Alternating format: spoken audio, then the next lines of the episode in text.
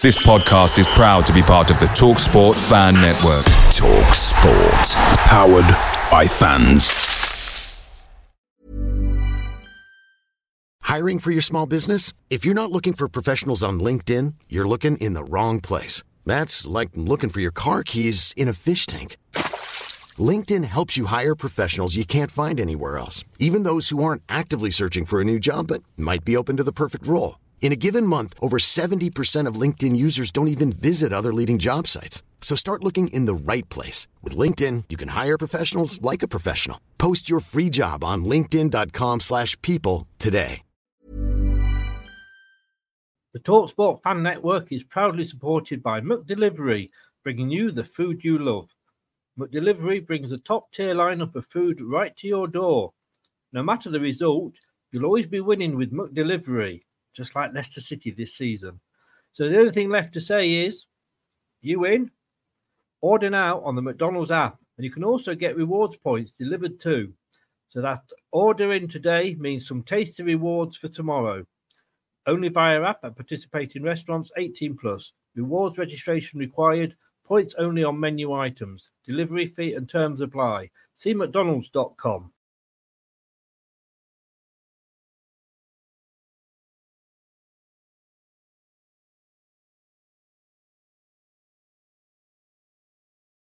And now for something completely different.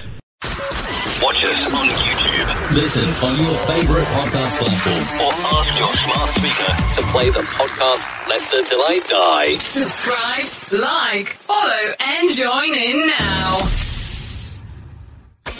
Strap yourself in. Because we're set up, switched on, and ready to go.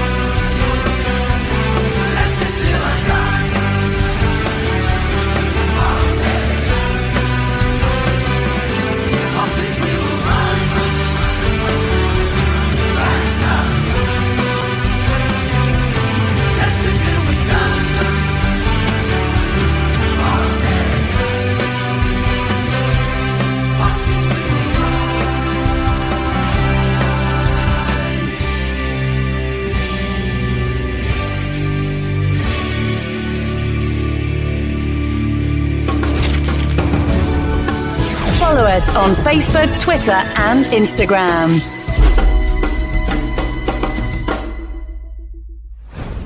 This podcast is proud to be part of the TalkSport Fan Network. TalkSport. Powered by fans. Right, Chris. All right, good evening. How the devil are you? Hope you can hear me okay. New microphone this week. And let's just say, it, there's a few gremlins. It's a few gremlins. So hopefully you can hear me okay. Uh, welcome along, Leicester Till I Die. Uh, if you're watching on YouTube, thank you very much. On Twitter, we're on all the social networks. Just search Leicester Till I Die TV. And if you are listening on your favorite podcast platform, be that Spotify, Google, or Apple iTunes, or many, many others, thank you very much for lending me your ears. You can have them back later, but I won't be cleaning them for you.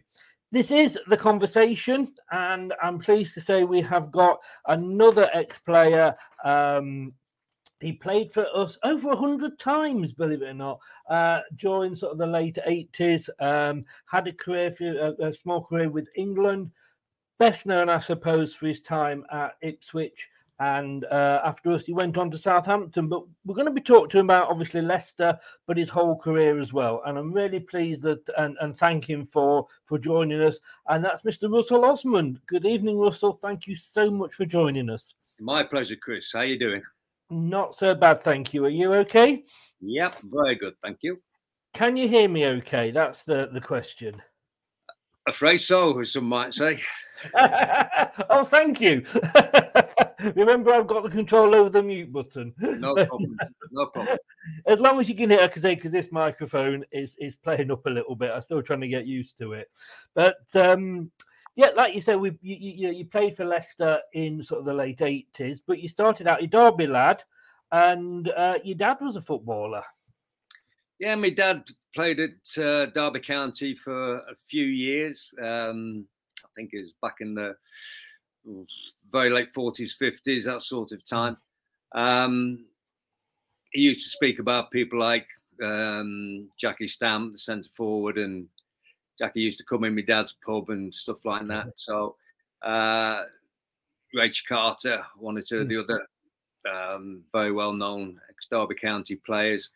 You know, and I grew up going to the baseball ground, watching games there. Uh, if you want me to, I can name you the Derby County side from the early 70s when Les Green was in goal and got John O'Hare, Kevin Hector, Alan Hinton, all those sort of guys. Uh, Alan Hinton, you know, wearing white boots, Mm. um, which was quite novel at the time then. Yeah. And, you know, you used to go and watch games there. And once you got past sort of October, there wasn't much grass on the pitches in those days. now I think the players are a little bit spoiled because they play on perfect pitches, you know, every month of the season. Totally. I mean, I don't know if I I I, I like to watch um, the ITV4 Big Match Revisited with Yeah. Elton Welsby, who's a good friend of the channel. Uh, it comes on quite a bit. And when you look at some of those pitches, and you're thinking, how did players manage to play as well as they did? Because you got the odd flair player, you know, Yeah. Georgie Best. We had Keith Weller, and but some of the pitches, like you say, that you you, you could have been doing mud wrestling. Yeah, well, I, I watched one of those games probably just over a week ago. Mm. Very muddy, no grass on the pitch, and No. it was wet as well. So you could see all the puddles and everything. Suddenly there was a, a crossfield pass hitting the attacking half that was inch perfect from about 40 yards. The first touch was great. It was then stood back up onto the far post. Somebody came in with a glorious header on the far post and stuck it in the bottom corner. And you thought, in those days, you didn't need a perfect pitch to be able to string three or four perfect passes together. I mean, this is why I always, I always find it difficult. when people sort of are trying to compare players from different generations, and obviously, you know, Yeah. you've got, you've got the likes of Pele, which a lot of youngsters obviously never saw him saw him play, and RIP obviously to Pele. But when he was so good on pitches like that, he'd just be amazing now. Yeah, well, obviously, I, I had the the pleasure of playing with Pele during the Escape to Victory filming. Um, I was going to come on to that one. Yes, yeah. back in the eighties. But you know, you're talking about Pele, you're talking about people like George Best, Denis Law, Bobby Charlton, Mm. uh, people of that uh, caliber in that era. They were fantastic players. People like Tony Currie, Alan Ball, great passes of the ball. Stan Bowles, somebody ran with the ball exceptionally well. You know, and those names just roll off the tongue from from that era. Mhm. What was funny, I was talking to Terry Butcher this afternoon, Oh, wow. and you know somebody came along and sort of joined us for the conversation and then said well do you think that we could cope with playing in the game in this modern era and terry sort of spun it on his head straight away and said hold on a minute do you think the players of today Yes. could cope and play in our era Yeah. where you were expected to play 90 minutes every game. You're expected to play every Saturday, every Tuesday, every Saturday. You know, mm. they hoped you were stayed fit to play 40 odd games a season, you know, year in, year out. You know, so when you when you turn it around that way, Yeah. it's an argument, isn't it? Oh, it is totally. And I mean, when you look at some of the tackles that were going in, I mean, not so long ago, I mean, they always call it the dirtiest game ever, the Leeds Chelsea. I think it was a cup replay. And that was the one that was on the telly. My God, it ended Yeah. up like uh, goalkeeper versus goalkeeper these days, with the you can't tackle or touch. It's Yeah. no longer in contact. Well, sport. Jack, Jack Charlton flying through the back of players there. And there was one um, when was it? Um, Francis Lee had a punch up with somebody when he was playing for, for Derby County as well. Uh, Norman Hunter, Francis Lee, Norman Hunter, and that went on for ages. That did. Yes, you did make me laugh when you said about uh, Alan Hinton wearing white boots because we've got a player at the moment, Kiernan Dewsbury Hall, and uh, yeah, I don't think he's got a sponsorship deal with boots yet because he he just wears black boots, and it's so odd to see a player wearing black boots, you know. But uh, nice to see. It is, yes. I mean, like I say, we, we I, well, I grew up with, with people, uh, players wearing black boots. But what was it like having a dad who was a was an ex footballer? I mean, I've I've not coached any sort of level. I was I was sort of a, a, a McDonald's stage FA stage one coach for my kids team, which is basically enthusiastic dad stage. That's all it is, you know. Yeah. Um, and as a parent, it's so hard to sort of stand on the back and bite your tongue, even if you've never played the game or had anything to do. What was it like? Because obviously your dad would come and watch you. My dad would come and, and watch, yeah. Uh, but my dad was a publican, you know, spent a lot of time doing a lot of hours in the pub. Yeah. Uh, in Repton, the Bull's Head in Repton.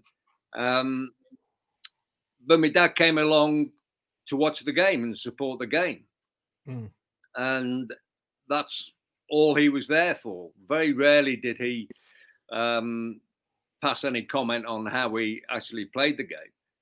And having had three kids myself all go into the academy system, uh, yeah, it's difficult. It's mm. very difficult, you know. And I have nephews who play the game now, and you stand on the touchline with other parents, and they look at you sometimes as if I should know what's going on. Mm. Sometimes I haven't got a clue why certain players get picked, why certain players get left out, why your own players don't progress further in the game. Mm. It's it's it's difficult. It's difficult being a parent, and it's difficult uh, being the son of an ex-player. Um, yeah, it can be a bit of a minefield. I know we had Steve Lynex on uh, last week, and uh, he never says sort of who he is when he goes to watch his son. But he said, Yeah. "I've been going, I've been going week after week after week," and basically he said I could see nothing was happening, and he went up to speak to the coach and said, "Look, have any of these players ever progressed?" And he said, "Well, no, if I'm honest with you." And he says, "Well, you know, why do you think that is?" And he said, "Well, who are you? What do you know about football?" Yeah. He said it's the only time he's ever said to anybody, just said, "Go Google me." You know. Yeah. Uh, Chris, I, I had a situation years ago when one of my kids was in an academy setup and leading goal scorer by Christmas, but Mhm. hadn't started a game. So he went and see the academy manager. You know, thought he was doing well enough to uh, want to start in the side, and the academy manager sort of spun on him and said, uh, "Sorry, son, but you've got to learn to fight for a position in this team, something your father never had to do in his life." oh, So my my lad just said to me, he said, well, "Yeah, but, but what's that got to do with me? yes, yes. You know, and what position that is to put a kid in." Mm. Well, You know, and it, it ended up that was a grudge that somebody held against me because I kept them out the Ipswich Town youth team sort of 25 years earlier. oh my So, God! you know, that's what you have to deal with sometimes. They say revenge is the dish served best served cold, but that was bloody freezing, wasn't it? Oh yeah, yeah, that was a test of my temper. That was I can imagine. I can imagine. I suppose the one thing though is when you go to when you went to your dad and said, like, Dad, I want to be a footballer, he couldn't say no, could he, having been one himself? no, he couldn't really. But I mean, my dad grew up. I mean, he fought in Korea and you know was in the army for a while. And uh, my granddad on his side was a regimental sergeant major. So you know, I think my dad never talked about career or anything like that. Never spoke about his time in the services whatsoever. But loved his time. Uh, he was a man's man. He you know, he liked a pint, liked a cigarette, liked a game of golf, and liked his sport. Yeah, yeah. Like we say, Derbyshire lad, uh, presumably schooling in Derbyshire, and yet your Well, first team. actually. Sorry. Staffordshire, actually. I went to Oh, Burton. Grammar School. Oh, right, right. Well, in rugby. the Staffordshire, I mean, your first club, even as a youth career, was Ipswich Town. Yeah. Um, I played for Repton Casuals uh, as a kid growing up on a Sunday. I say I went to grammar school, so I played rugby on a Saturday. I played football on the Sunday for the village team, and I played for the senior side in the Derby and District local cup final one year, and somebody got word back to Bobby Robson's brother that uh, Tom, I think his name was, who lived in the area, and so "There's this young lad playing for the senior side um, in the Darwin District final, worth a look." And we won the game, um, and then I got an invite down to have a trial with Ipswich Town. And in those days, what Sir Bobby Robson realised was that they didn't have the money to go and buy players at Ipswich. I think he only, I think he only bought something like eleven or fifteen players in about in all the time that he was there. Mm. So Bobby realised he needed to invest in the youth system. So to get good players, you needed to have a good scouting system. And Ron Gray with his was his main scout uh, up in the northeast and northwest, and they used to bring down coach loads of kids every school holiday, you know, and I joined them for some games, sort of trial games. Lucky that they went well for me, and then I got invited to play for the youth team on a couple of occasions, and that was while I was still at school. Wow. And I mean, we, we, we briefly spoke about Bobby Robson before we came in. Like, I said- like I said, then one of the few managers I think who is um, liked by more than sort of just clubs that he's managed. Uh, Yeah. I mean, he, he, he that was because I, I, I, I, still I don't think of Leicester ever as being a big club, even after sort of recent years. And it was like Ipswich then to, to, to go and what Bobby Robson did with Ipswich was almost, if not better, than what you know, uh, you know, has happened with Leicester.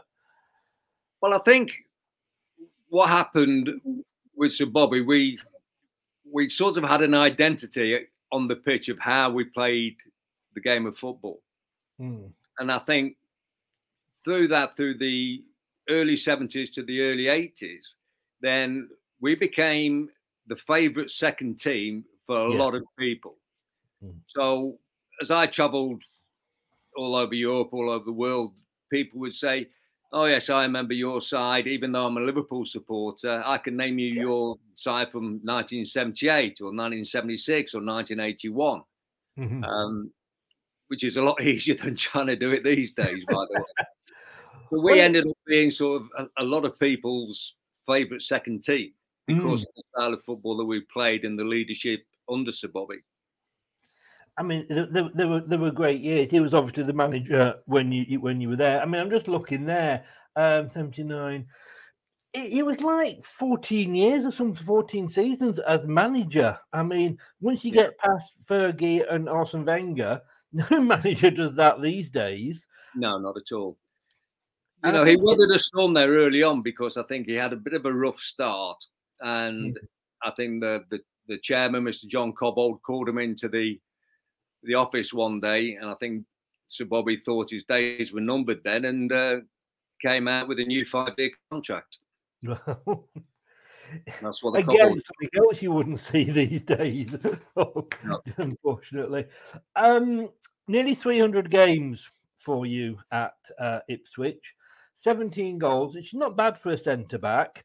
Um, I mean, what was Bobby Robson like to to to, to manage? Um, because I say on the outside, and again we touched on this, but on the outside he always seemed such a gentle giant. You know, he like I say when we lost that that semi final to Germany, you know, the click of his fingers, the shrug of his arm. Um, but wa- wa- was he sort of? I mean, he'd learnt his trade, hadn't he, as well? Yeah, he learned his trade and he was very tight with the FA. Um, but what he was, um, from the football point of view, he kept the game very simple. And he tried to mold a, a team where all the players fitted closely together and fitted well together. So he talked about it being like a jigsaw where each piece fitted neatly with the next piece Yeah. alongside. So the two centre halves formed a, a close relationship and knitted well. Your midfield players all knitted well. Your defence worked well with your, your midfield and your wide players or your front players all bonded well together. So you got this tight well knitted team of players there. And it was a case of one, we were extremely fit. We worked very hard on fitness. We worked exceptionally hard on the basics of the game, being able to pass the ball and control the ball exceptionally well. And being very fit, I think that gave us an edge on a lot of teams that even if we weren't playing particularly well, we had good basics to fall back on. Yeah. You know, nobody was going to outwork us. Nobody was going to outpass us. Um, technically, we might have not had the most skillful players in the world, but we were very good at what we could do. And so Bobby kept the game very simple. You know, give it to somebody in the same colour shirt as you, and let's get on from there. But um, and we had we didn't have any interference from above. And I've, I've got to tell you a quick story about our chairman, John Cobbold. Uh, he came to watch us play at Leicester one day, and Leicester City beat Ipswich 3 0. And the chairman, John Cobbold, um, old Etonian, um, they used to own a brewery, so they used to like a glass of champagne or two. Yeah. John Cobbold came in after the game into the boardroom at Leicester, saw Sir Bobby there, went up to Bobby and said, Bobby, he said, I thought our lads were absolutely fantastic today, especially in the second half. They were absolutely superb, great performance. And so Bobby said, Mr. John, we played in yellow today, not blue and white. oh, brilliant. Mr. John just stood there. He said, Well, you wouldn't expect a chairman like me to know that, would you? fair, fair point. Fair point. Oh, I love that. Absolutely love it. Um, you never quite won the league. Though. I think you came second one one season, didn't you? Yeah, 1981. Um, Aston Villa won the, the title that year. We beat them three times that season. Uh, we won the UEFA Cup and we got knocked out of the FA Cup at the semi-final stage at Villa Villa Park of all places um, by Manchester City. A Paul Power um, extra time free kick. Um, it still bugs us a little bit, but uh, see, we we played 66 competitive games that year, Mm. and I I played every minute of every game. Aston Villa played, I think it was something like 48 games that year, and only used 14 players. I think they had eight players played every game that year for them, and we just we just ran out of steam by the end of the season. You know, we lost one or two league games on the bounce uh, in the running, and that's uh, how Aston Villa pipped us. You know, and fair play to them for for what they Yeah. did. But you went on to win the UEFA Cup. I mean, what a great run you had in that that that that, that season. Yeah, we played uh, we played some difficult fixtures, you know, but we were very good at home. Um, and then we managed to keep things pretty tight away from home when we needed to. We won away from home in Cologne. We beat St Etienne 4 1 away from home on an absolutely diabolical pitch. and then um, the two legged final against St Etienne, we got a, a very good lead in the in the first leg of the game. Um, and then a little bit tighter than we would have hoped for the second leg, but you know we managed to scrape through. I'm just looking. I mean, in the third round over because everything was obviously two-legged. The good old days before you had all these groups and everything like that. But I mean, uh, just find you in in the. You, you just got past Prague, sort of three-two on aggregate. So yeah, that one was a bit tight. to be honest with you. Then in the third round, um, you beat. Um, oh God, here we go. Uh, Richard Winston Lodds. Lodds. Yeah, I'm useless. I'm useless with Yeah. anything outside of England. You But beat the them second- one. Yeah, and the second leg Hmm. there, um, out in Poland, we were. Uh, I think there was about six inches of snow on the pitch before the game. Right. And the problem was that the fixture list was that tight. And UEFA was saying, well, listen, you know, if we call the game off now, we've got to reschedule it. You don't really want it rescheduled. We have the option where we can sort of scrape the excess snow off the pitch. And if you watch it on YouTube or any platform like that, you'll see that the pitch is actually white with, with red markings on it, red lines. yeah. So they did all the lines in red. There's a, a bank of snow about two yards off each side of the, the pitch and behind the goals. Mm. And we basically just played on top of the snow just to get the game out of the way. But like you say, we had a good lead from the first leg. I was going to say, really, unless you'd, you had a huge collapse, 5 0 from the first leg, you were through, really, weren't you? Yeah. But it was freezing. It was it was something like about minus ten when we played. Um, I remember we had a, a big litre bottle of Johnnie Walker's Scotch in the changing room. That Uh, so Bobby insisted everybody had a swig out of the bottle before we went onto the pitch. You know, we'd been out for warm up, came back in. He said, "Listen, everybody have a mouthful of this before you go out because that cold air is really going to hit you just before the game." So.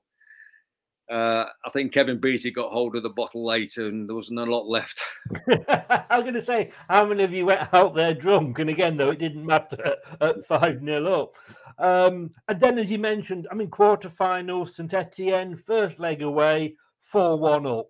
And again, you must be thinking at that point, our name's on the cup. Well, we were we were playing well at the time, um, but we were starting to pick up one or two little injuries along the way. Uh, we'd lost George Burley, who got injured um, around about January, February time, I think. Uh, so we we, uh, we lost George Burley um, with a cruciate knee injury, so he was out for the season there. Um, and we were we were playing we were playing some some good football, and we had a, a, a closeness of the group. I mean, even before the Etienne game, we were given a bit of free time on the Tuesday lunchtime to to wander around the town centre and see a few of the sights. And I think most of the lads sat in the bar and had a few pints and a couple of games of There's a darts. team or- developing here, isn't there, with, with Ipswich at that time? Well, in those days, that's how the game was. Yes, you know, we used to have a players' lounge, and Yeah. one of the the best examples I saw in a, in a players' lounge was your your own Steve Walsh when I played alongside Oh. Walshy, who I think is a brilliant fella. Yeah, Lovely he's to a lovely guy. Lovely guy. He played against Billy Whitehurst one day at Filbert Street, the old Filbert Street, Mm. and they smashed seven bells out of each other. They got splits over the eye. I think somebody got a tooth knocked out, bent nose, cut on the face.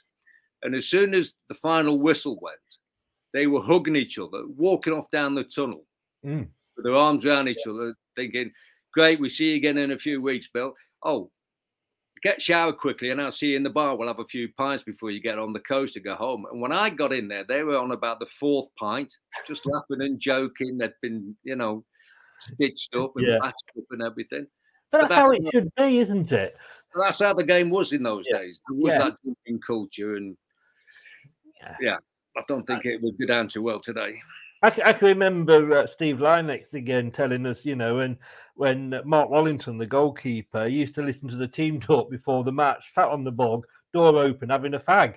Yeah, that, yeah. was, that was what it was like in the day. And yes, you could knock seven bells out of each other in uh, on the pitch, but then, like you say, it didn't carry on. There was occasionally it was off the field, yeah, but nine times out of ten it was like you say, come and have a drink and what have you. And Steve Walsh is such a quiet guy when you speak to him. Yeah. He pulls that shirt on and wow. We had we had Walshy, Ali Mauchlen, who's Oh, great yeah. fella, you Yeah. know, and Ali came down with uh, Gary McAllister in sort of eighty one as well, when uh, eighty five when when I first came along. Um, Tony Sealy, you know, we're talking about lads with a lot of character. John O'Neill, centre half, brilliant, Mm. Brighty up front, sort of Lineker's replacement, if you like. yeah. Um, great squad of players that would stick together both on and off the pitch. Yeah. You got to the final. Um, what I mean, it, you, AZ Alkmaar. I mean, it was a tight one. Again, you won the first leg three 0 uh, Yeah. You lost the second leg four two, but five four on aggregate. That's all that matters. That must have been a one amazing feeling because that was then, of course, no Champions League. So before Champions yeah. League, it was the you know main competition in Europe, and you were champions of Europe. Yeah, it was fantastic. I think we were chosen as Adidas European Team of the Year that year as well. But in the in the second leg, and it was strange, you know, we we led from the first leg three 0 as you quite rightly said, Chris. Yeah. And we thought, well, if we can keep things tight for the first 10, 15 minutes of the game, great, fantastic. We actually scored about 10 minutes into the game to make it 4 0. Mm. And all of a sudden, AZ Alkmaar, they got nothing to lose now. They absolutely yeah. chucked the kitchen sink at us. Johnny Metgod, who ended up playing up at Forest up the road as well. Yes, yeah. Spelbos, uh, Kees Kist. They got some decent players in the side, and they just threw everything at us. And they had what I've you know, one or two lucky breaks uh, that led to a couple of goals. And all of a sudden, it was a bit of a hang on job towards the end. But, you know, we got another goal. So it all got sorted out. I mean, looking at that side, I mean, it was Paul Cooper in goal, who as well late yeah. in his career ended up at Leicester. Uh, Mick Mills, England yeah. captain, future England captain. Oh, Frank Thijssen, one of the first. I can never say. I'm useless with names. one of the first. Yeah, one of the first, and a great player, majestic on the ball. One of the first, what we call foreign players that was in the game, I believe. Russell yeah. Osman, well, that's yourself, isn't it? Yeah. Russell Osman, Terry Butcher, John Wark, another one, Arnold Mühren, and he was another great player, wasn't he? Yep. Paul Mariner, Alan, I mean, Brazil. They, when you look back, I don't think, I think it's a team that you look back on and think, wow, probably more so than you did at the time. Yeah, I, th- I think a lot of us think that the side really should have maybe won a little bit more than we actually did. But mm. you know, we got a few injuries. Like I said, George Burley got a, a serious knee injury that that season. Um, at the end of the 81 season, the following year we weren't we weren't great, and then so Bobby left to to join uh, the FA and take over as mm. England manager, and the club had sort of overstretched itself a little bit, you know, to build a new stand. So money was a little bit tight. I think the yeah. as a European ban that that came into force yeah, as well. So we yeah. weren't getting the the, the revenue in that we needed. And suddenly, one or two of the players had to be sold, and players got, you know, there was no improvement in contracts, you know, and and it was the same. Suddenly, it was my my turn to uh, to move on, and that was '85, and mm. that's basically why I came up to Leicester. I'm going to say what I mean, it must have been a wrench to leave um, uh, Ipswich after all all that time. Was it did you have choices, or was it just Leicester that had come in for you? Um, how it happened, it was it was a bit of a disappointing way to leave the club, really, because I was asked to go and have a chat about my contract with Bobby Ferguson, who was uh, yeah. the old reserve team coach, first team coach who took over from Bobby Robson. And he just said, "Listen, you know, we've got no money. Um, try and find yourself a club and we'll sort of deal out and uh, and that's it really. Mm. So uh, and from that point on to the end of the season, which was about another three months, you know, he made it a little bit uncomfortable for me. And it was a case of trying to go sort something out as soon as I could. Um, Gordon Milne and Leicester City made contact, and I thought, well, you know, that's uh, a nice club, similar sort of size and mm. uh, same sort of characteristics as um, Ipswich Town. Um, and you know, when I first went up to Leicester, you know, I enjoyed it. Met Gordon Milne, um, had a nice chat with him. I know from playing against Leicester City, what a what a great crowd that they got up there. Um, so really, I didn't. I didn't think too much about it. You know, it was, it was a nice deal, and I know I had to go somewhere, so I just wanted to get things done as quickly as I could. And it was strange because it wasn't the best of times, unfortunately, at Leicester for those seasons. Um, and Gordon Milne, like you say, was was uh, was manager. Who, you know he, he moved up obviously uh, after a while, but uh, yeah, I Yeah. think he, I don't think he ever had sort of a, a, fair crack of the whip. Uh, but he came in and we that season, that first season, sort of 85, 86, we finished 19th and just stayed up because it was two down at the time. Unfortunately, at the expense of Ipswich Town. Yeah, well, funny old story, that isn't it? yes, yeah. I mean, yeah, it, it, by one point as well, you know, it couldn't have been any closer. Um, and then the following season, we did go down, unfortunately. Uh, David, were you there when David Pleat came in? yes. Yeah. Yes, Uh, not not one of the most popular managers there's ever been at Leicester. Uh, what was he like to play under? I quite uh, enjoyed my time with uh, with David. Um, in between David Pleats and Gordon Milne was Brian Hamilton, who's ex Ipswich player um, that I'd known anyway, and I still see Brian now. And Brian was responsible for Stevie Walsh coming down from Wigan. Mm.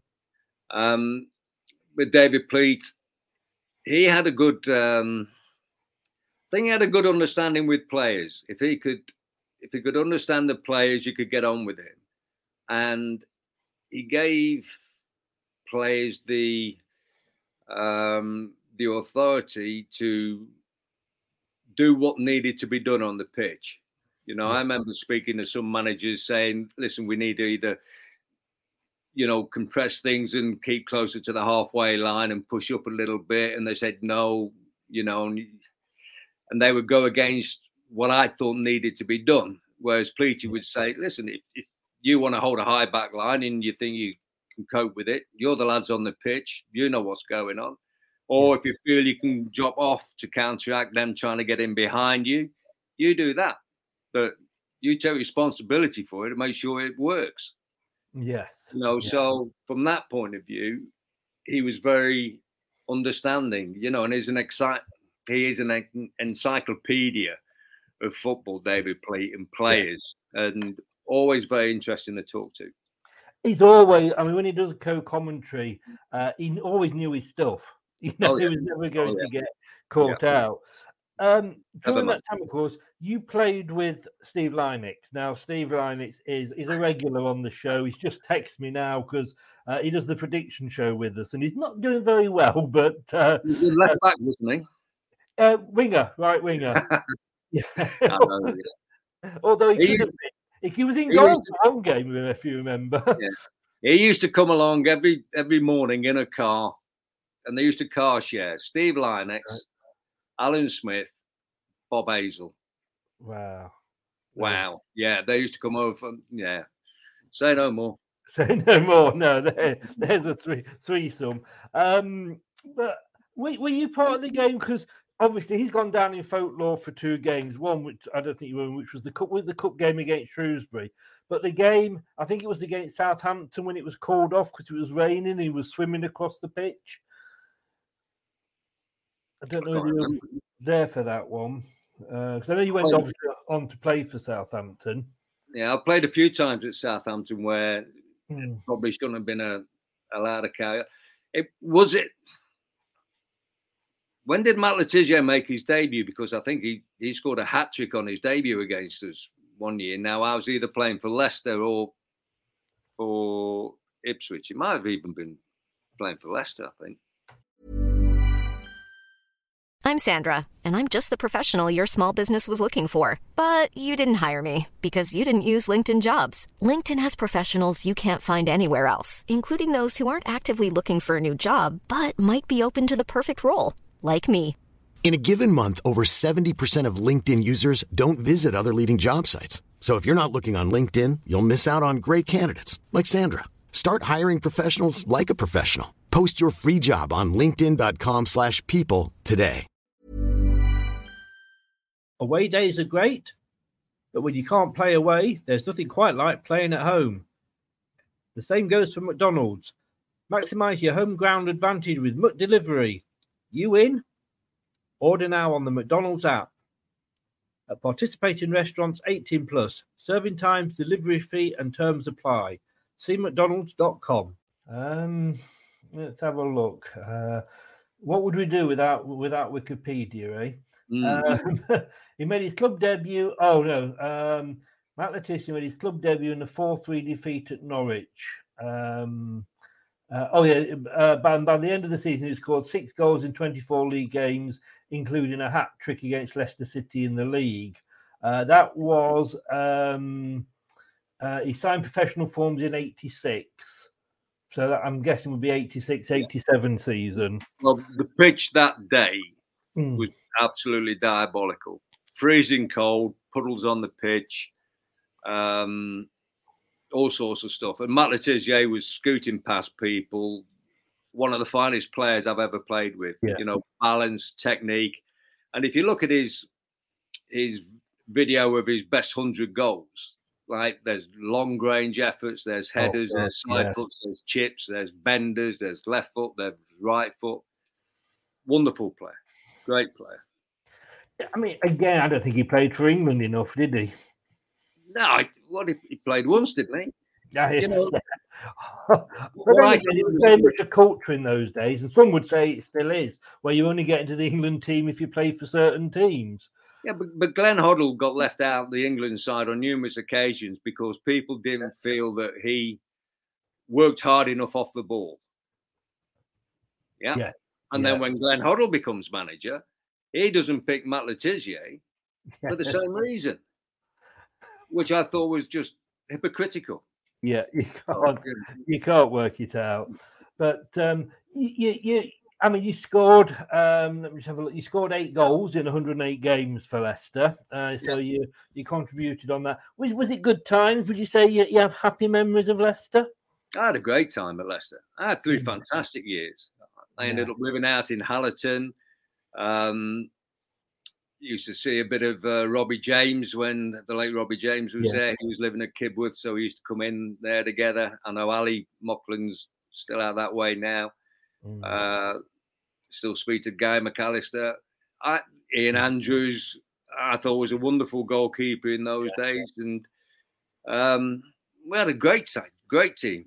Mm. Like I mentioned, John O'Neill early on, um, Bobby Smith, Ian Wilson, Andy Feeley. Yeah, grateful. Do you remember Paul Reed? Yes, I do. Yeah, yeah. Uh, down in Wales now, I believe. Um, a nice, quiet, calm lad, wasn't he? He was he, again. He is now off the pitch, you Yeah, know. But um, yeah, I mean, Ian Andrew. They always had good goalkeepers at Leicester. That was, you know, that was one, you know, thing about Leicester. Yeah, Uh, and obviously, Alan Smith was there, and then he was sold to Arsenal, and he came back. Uh, but you were you went to to join Southampton Yeah. on the south coast again. Um, wh- why was the move there? Well, I went. I'd done three years at, at Leicester, which was the, Yeah. the length of my initial contract. Mhm. And I spoke to David Pleat and basically said, listen, you know, if you make me a, uh, a reasonable offer, I'm more than happy to, to stay longer. Um, And he came back with an offer, which I didn't think was uh, beneficial enough. Um, so I said, well, I would hope that you'd be able to improve that that offer. Uh, he said, no, that's that's the only offer that's going to be on the table. I said, well, uh, I'm out of contract. Um, I know Southampton are interested. I'll go there. And Southampton were in the the first division of the Premier League, as it's called now. Yeah. And David said, Well, let me speak to the chairman. I said, Well, I'm going down this afternoon. So I got in my car and I, I spoke to David halfway down and he said there was he couldn't get hold of the chairman. Uh, I said, Right, well, I'm gonna carry on down into Hampshire. Uh, they offered me a, a good deal and it wasn't about the money, it was more about playing back in the first division again. Yes. Um, so off I popped down there and had three and a bit terrific years playing for, for the club in Hampshire. I- I mean, you you, you couldn't risk not signing because it, it was you, you hadn't got a team like you say at the time, and you, you've obviously got you know family and you, you've got your career to think of, um, and you couldn't really wait around for Leicester, could you? No, I couldn't. You, you know, and I was I was very honest with David, uh, David Pleat, and I said if you can speak to the chairman and see if there's a little bit more money available, then I'm more than prepared to to consider it because my my oldest son had been born in Leicester. Um, we'd had a great, a fantastic three years, uh, hanging about with people like Alan Birchinall and stuff like that. You know, yeah. Frank yeah. Worthington, did you did you know Frank Worthington? Yeah, I know Frank. And you oh, he was he was a character as well. you know, so I had a great time at Leicester. Yeah. You know, really, really did enjoy it. You know, and we had uh, we had some good times there. Not as good as they've had since, but you know, I enjoyed my three years there. But when you look at, I was 25, 28 by that time, I think. Yeah. Um, 28, 29. So I, I still felt I got three or four good years left in me that I could possibly uh, cope with first division rather than second division football. And I took the chance with Southampton, and yeah, and they had three more years in the first division. Now, uh, it would be a miss of me, and I would, and a gentleman called Anthony would never speak to me again if I didn't mention Bristol City because he's yeah. a Bristol City. Uh, well, he's born and bred. Um, he likes his cider. Uh, he goes down to the Wurzels Stadium or whatever it's called now for Bristol City. Ex Leicester manager there, and he's he's come straight in, and he's also an Arsenal fan. But you know, the typical Arsenal fans, they can't just have one team, can they? Uh, but he says, "Big up, Chris Russell. What was uh, life like at Bristol City, and who was your favourite signing?" Right, life in Bristol was very, very good. I had 30 years living in Bristol because I moved over there in 91 after I left um, Southampton. Southampton had a change of manager and we had some fella called Branfoot come in there. Um, and Leicester City, they, they were just getting over the fact that they had these, you know, lads on 10 year contracts and stuff like that that really sort of mm. bankrupt the club and they'd, you know, reinvented themselves again uh, with some of the lads tearing the contracts up and and watching how Bristol City has grown over that period of time um, was good. Mm. Around about this time of year in '94, um, I went from being a player to player manager to more or less manager. We knocked Liverpool out of the the FA Cup at Anfield, which was a, a fantastic night. Graeme Souness was in charge of Liverpool then, and they got in Ian Rush playing, Steve McManaman, John Barnes, Neil Ruddock. Um, so that was a, a, massive game. And when uh, when you talk about who was my favourite signings, I think a lot of people would expect me to say Brian Tinnion because he scored that goal at uh, Anfield that night, which was a, mm-hmm. a, lovely left foot bender. He was a good lad that we got down from um, uh, from Bradford, uh, Geordie boy. Um, didn't really get a chance to spend much money at Bristol City, and then they ended up getting the getting the sack, and then you're you're on the old merry-go-round again. But you know, I, I love. It goes with the position, doesn't it? That's the thing. yeah, that's it. it. It's it's one thing that you know for sure. If you take on a job as a football manager, yeah. you're going to get a sack.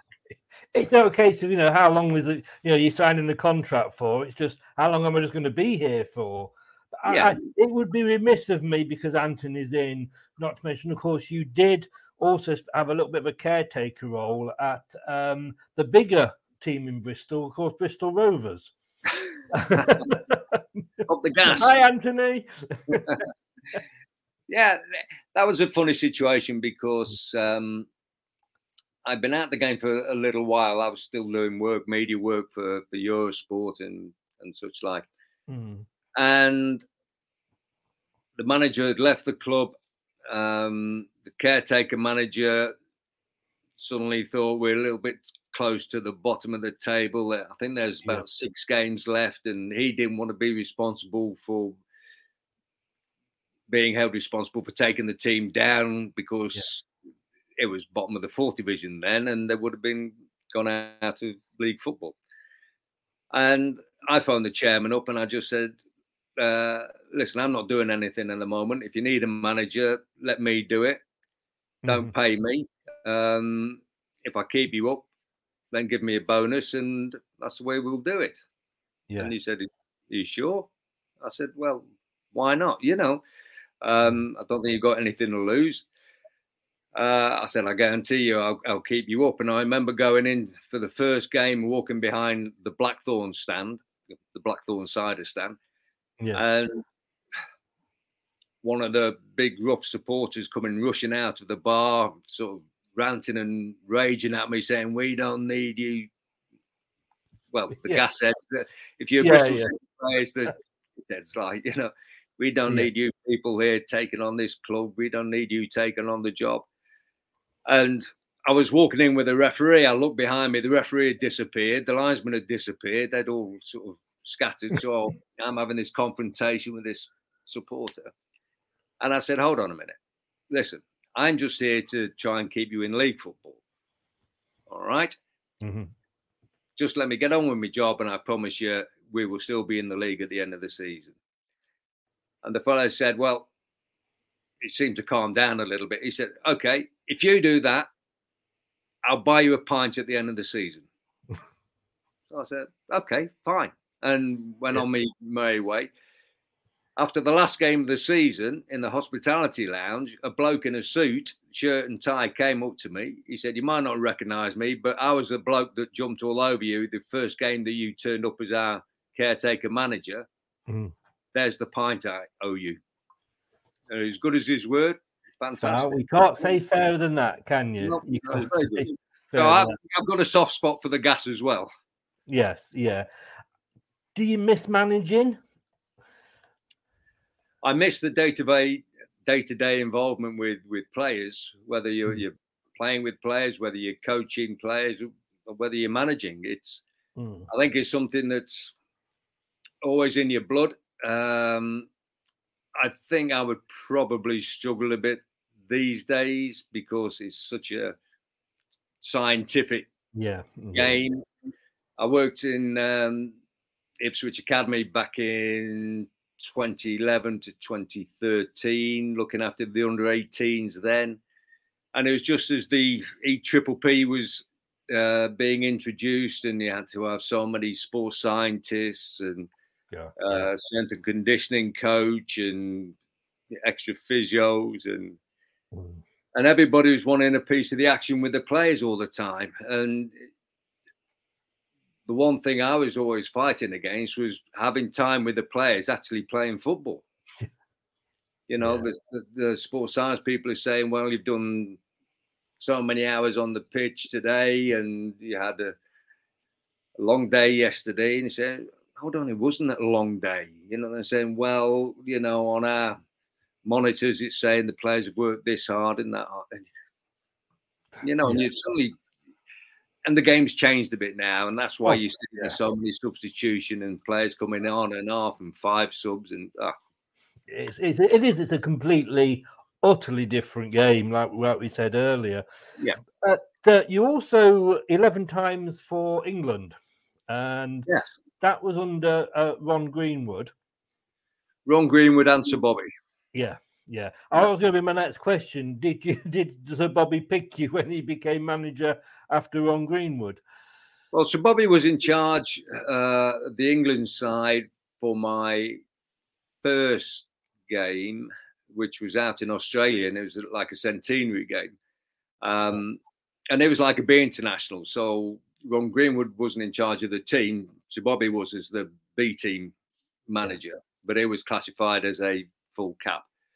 Mm-hmm. Um, and then I missed out on was it the '82 World Cup? Um, Ron Greenwood left me out of the squad, and then I got left out of the, the squad in '86 as well. um, or 84. Uh, you know, and it was a bit of a, a funny time with the, the England team. You know, we were, you could say, a bit of a transitional period. You know, the end of Kevin Keegan's yeah uh, role, really. Um, Trevor Brooking, people like that were coming to the end of the career.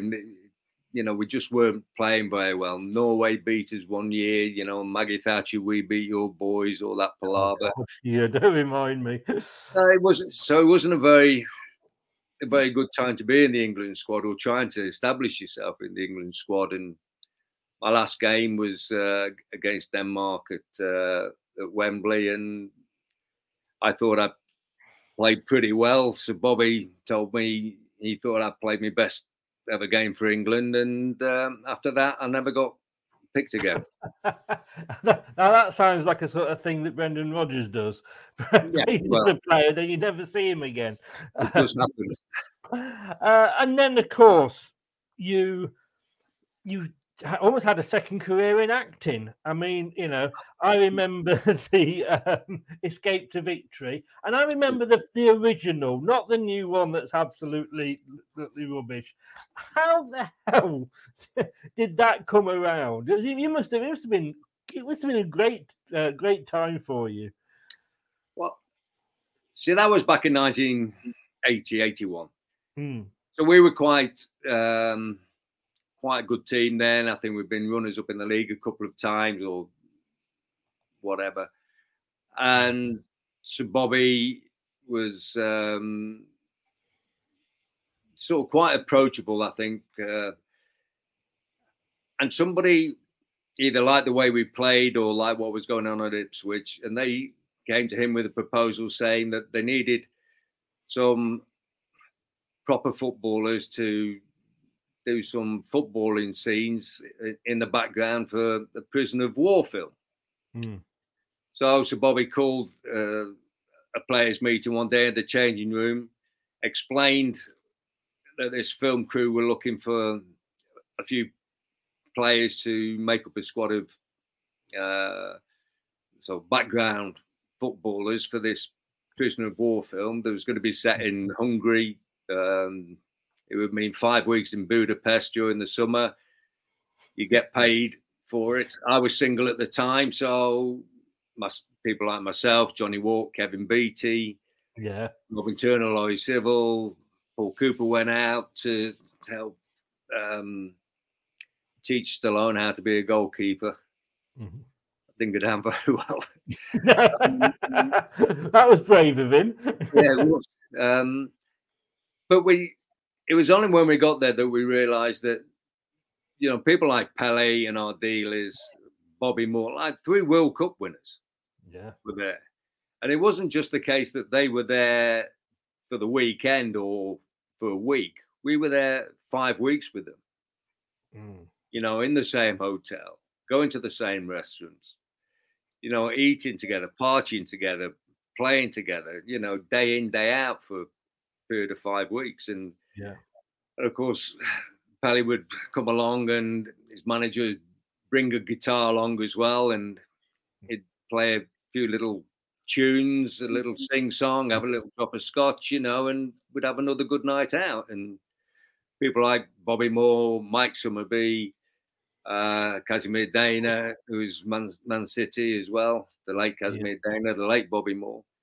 And it, it was just a shame the other week when when Pele died that that Bobby Moore wasn't still around to be able to tell everybody what a great person Pele was. Oh, yeah. I Because as well as everybody else saying, you know, if it could have come from Bobby Moore, it would have. if I if I had to pick one picture outside of Leicester when it Yeah. comes to football, it's that you know Brazil beat us in the 1970 World Cup in the group stage one 0 and it was the it was the battle of the two titans, and at the end you could see that mutual respect that they had for each other with that handshake Yeah. and the chat, and it, I'll never forget that picture. No, it's wonderful, isn't it? They, they Mm. both got the shirts off, swapping Yeah. shirts. So Bobby used to say to me, he said, uh, he said, Russell, he said, Did you ever see Bobby Moore play? And I said, Yeah, I played against him and played with him. He said, Yeah. Did you ever see Bobby Moore sweat when he was playing? Mm. I'm thinking, apart from that game in 1970 against, I said, no. Usually, no. Mm. Just stands at the back and yeah.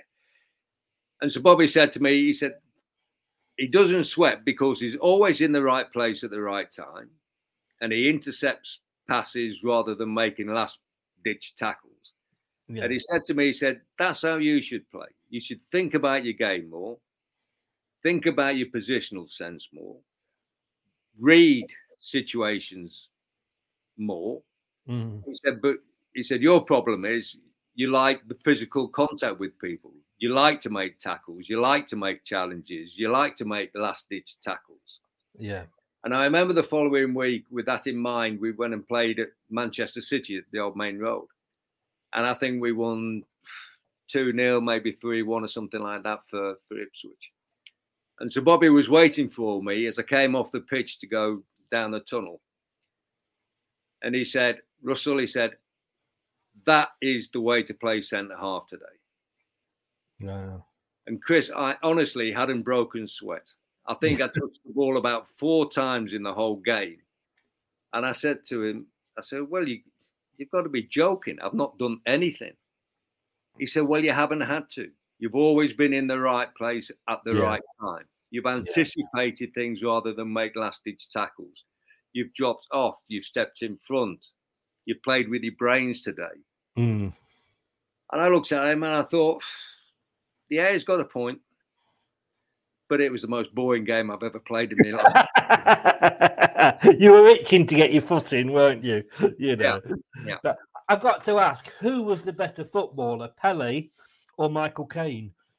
Oh, the better footballer. I, I think Pele just nicked it.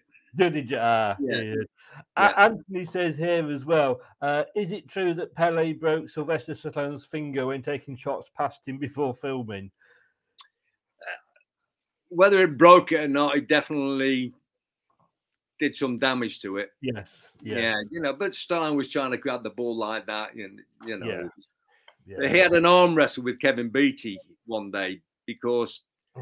Stallone thought he was the big muscle man, and Mm. so he did a, a one-on-one arm wrestle with uh, Kevin Beattie, right hand against right hand, and Kevin Beattie took him down eventually, and much to the annoyance of Sylvester Stallone. So I Stallone said, "Okay, we'll go left-handed now." He didn't realise that Beattie's left-handed. He lost 2 0 then, should we say? Yeah, we didn't see him much after that. no, no. Um, not not that he was anything like a, a typical American. You can't. We shouldn't stereotype him, but uh, you know. Uh, last Michael question. Fantastic though. Yeah, oh, I can imagine. I mean, that that must, have, like I say, you've got your football career, but then to go and do something like that, and then meet the players, like you say, like Pele that were there. O- Ozzy Ardiles was there as well, wasn't he? Yeah. You know, Yeah, great. um, great player. Last question, just want to ask you then. Um, and Anthony, I'm not saying he's going to start stalking you at all, but he's saying, what does Russell do now? Oh, crikey. I've been doing all sorts of things since uh, I finished coaching. I did 20 odd years work for Eurosport, um, uh, doing commentary and pundit work, BBC, Sky, um, until a couple of years ago. Since 2013, I was working in India every year. Um, for a company called Star Sports. Uh, that was covering the Indian Super League when that first started in 2013, and still going strong now and getting bigger and stronger all the time. So that was good. Mm. Uh, I still do some after the dinner speaking now and guest appearances, and thoroughly enjoy myself as I get into me my older age. My wife has a successful interior design business that uh, I keep cracking the whip behind her, making sure she keeps doing that. Yeah, Um, I'm sure she'd say the same if she was on camera about you. No, I try and keep busy. I go down and watch uh, Ipswich every home game and keep an eye on Yeah. on them. And yeah, it's it's good. They've just got to make sure they get promotion this year. That's all. Yeah, and lucky to go out to Burnley in in the cup early Yeah. in the week. Um, I've got. I did say that was the last question. I do apologise. Just one more. Again, it would be remiss of me not to ask uh, ask this. The Premier League winning season for Leicester. I mean, Yeah. that came out of nowhere. And you quite rightly said, you know, that Ipswich team under Bobby Robson was everybody's favourite second team at that time. And I think for one season, that was Leicester. And I Yeah. don't think, if you're outside of North London, sorry, Anthony, I know that you're in the chat, but you came second. Okay. Arsenal came second. Um, but outside of North London, I think everybody just wanted us to, to win it. I mean, how Yeah. surprised were you, like the rest of us, that that we you know we pulled it off? It just proved that by a little bit of application, togetherness, a little bit of understanding, and bags of hard work and honesty, you can you can make it happen. Yes. You really can make it happen, but you have to have honesty from your players. They have to be prepared to put a shift in Mm. day in, day out, whether it's on the training ground, whether it's on the on the match pitch um, during the, the important 90 minutes. And for that particular period of time in that season, those boys were really tight as a unit, weren't they? They, Oh, had, yeah. a, they had a style of play. And even though when it came round to teams playing them for the second time in the season, and they thought, well, we might get found out a little bit now, they still had the application and the desire to make it work for them. Yes. Yeah. And Oh, it it, just shows you what can be done. It can, and I don't often cry as a man, although I'm nothing against it. But two times were when we when we won that thing, it was presented to us at Everton, and Andrea Panche- uh, Andreas B- uh, Bocelli was there singing Nessun Dorma. My God, I was Yeah. screaming with tears. And Yeah. when we won the FA Cup, two things I would never see, thought I would see in my lifetime, and two things I saw with my son. And there's something about football that just gets to you sometimes. And Yeah. I, don't. I mean, obviously, I want us to do well, but it was an amazing, amazing uh, few seasons that we've just had. But you know, things move on, and money is spent by by vast amounts by Yeah, things things go around in circles, though, Chris, don't they? They you know, nobody's ever Yeah. going to stay at the top forever.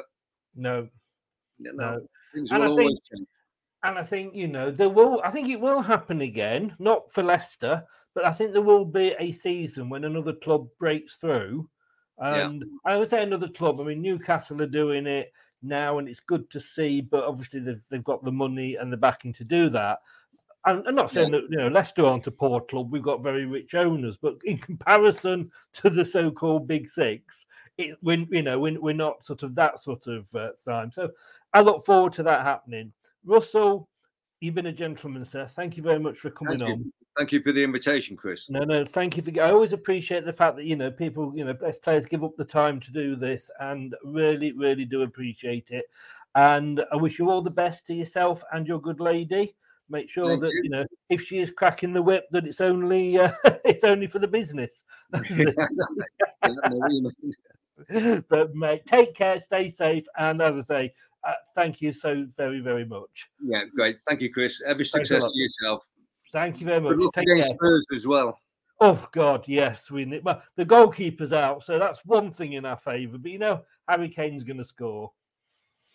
He Yeah, always does against Leicester. He can score so long as Leicester score more than what he gets. And Well, I was just saying he, he was celebrating scoring was it 300 odd goals for um uh for Spurs recently, but yeah, you know Jamie Vardy's got a, a Premier League medal, uh, a, champion, a, a FA Cup medal, and a Community Shield medal. I don't think Harry you go. Kane's got any of those, but anyway, that's me being a little Yeah. bit. Uh, get your medals on the table. exactly, exactly. All the best, Russell, and Cheers, again, thank you very much. Take, Take care. care. Take care. Cheers. Bye bye. Thank you so much to Russell for coming on. We Always appreciate it. These ex players give up the time. Um, obviously, we you know they, they, they, they do media work for money. we don't pay them for the money. Um, and Nate has just coming. Sorry, Anthony, I didn't get a chance to. We've gone over the hour, so I didn't get a chance to ask your last question. I'm sorry. Nate says, really enjoyed this conversation, learn a lot about the history of the club and the sport itself. Well done, Chris. Great show. Thank you very, very much. Next Wednesday, next Wednesday, we've got another one. Um, no, we haven't. That's a lie. oh God, when, when what I don't know what I'm doing. What date are we on today? The 8th of February. So yes, that'll teach me for turning too many pages over in my diary. Next Wednesday at the same time, Hume. Yeah, Iain Hume is going to be with us all the way from uh, Canada. Uh, he's of course can, uh, Canadian. Had a horrendous head injury, as thankfully Touchwood, and, and God bless that he's come through that. Um, and he's, he's, he's doing how's the coaching career now in Canada. So, uh, and then the Wednesday after that, we have got.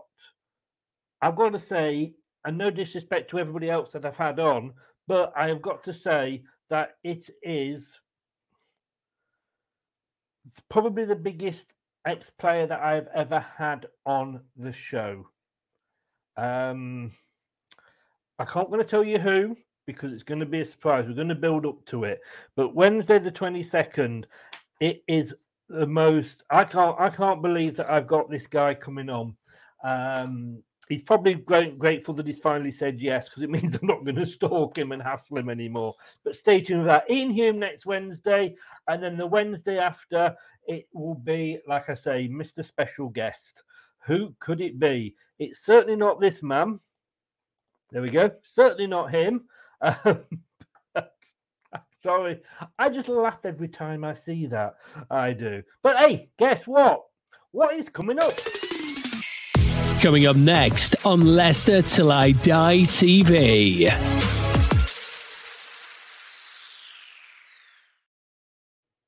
Nine o'clock tomorrow. We have got um, the Tottenham Hotspur preview. We have got Harry coming on, not Mr. Kane.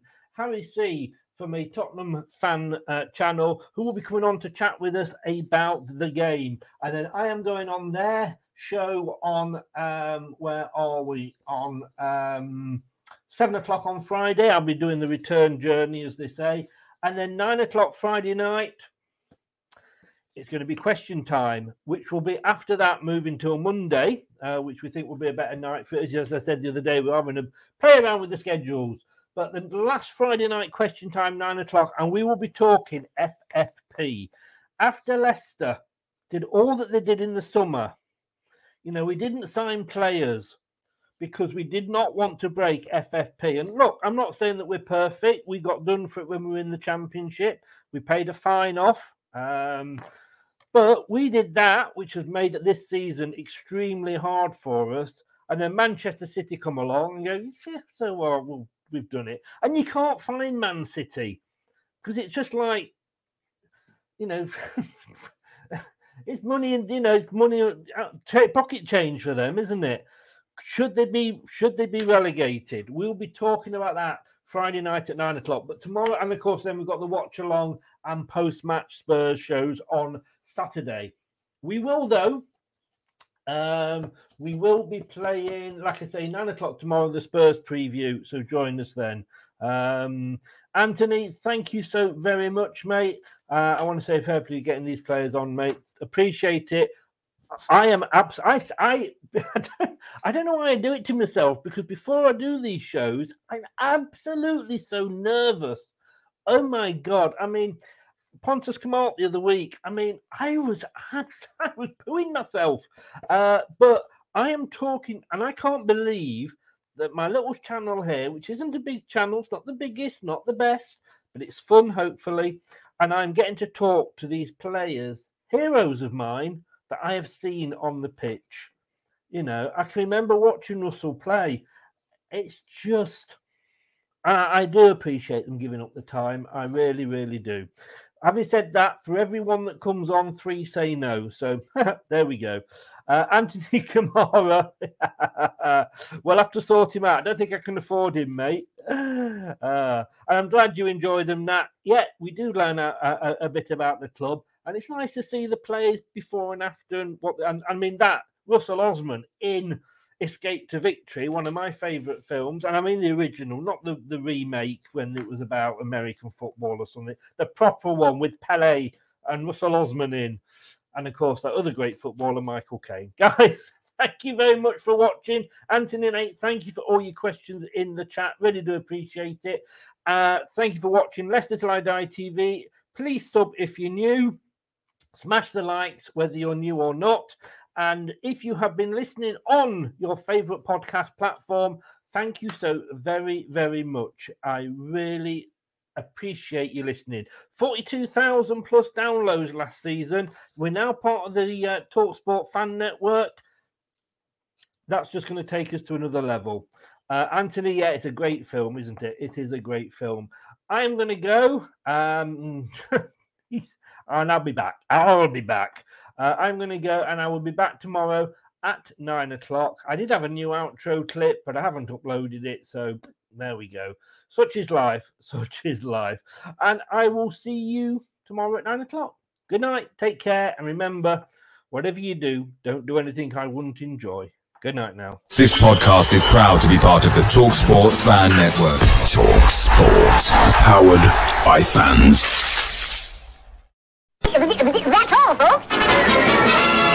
Thanks for watching Leicester Till I Die. This is Chris saying goodbye and see you next time.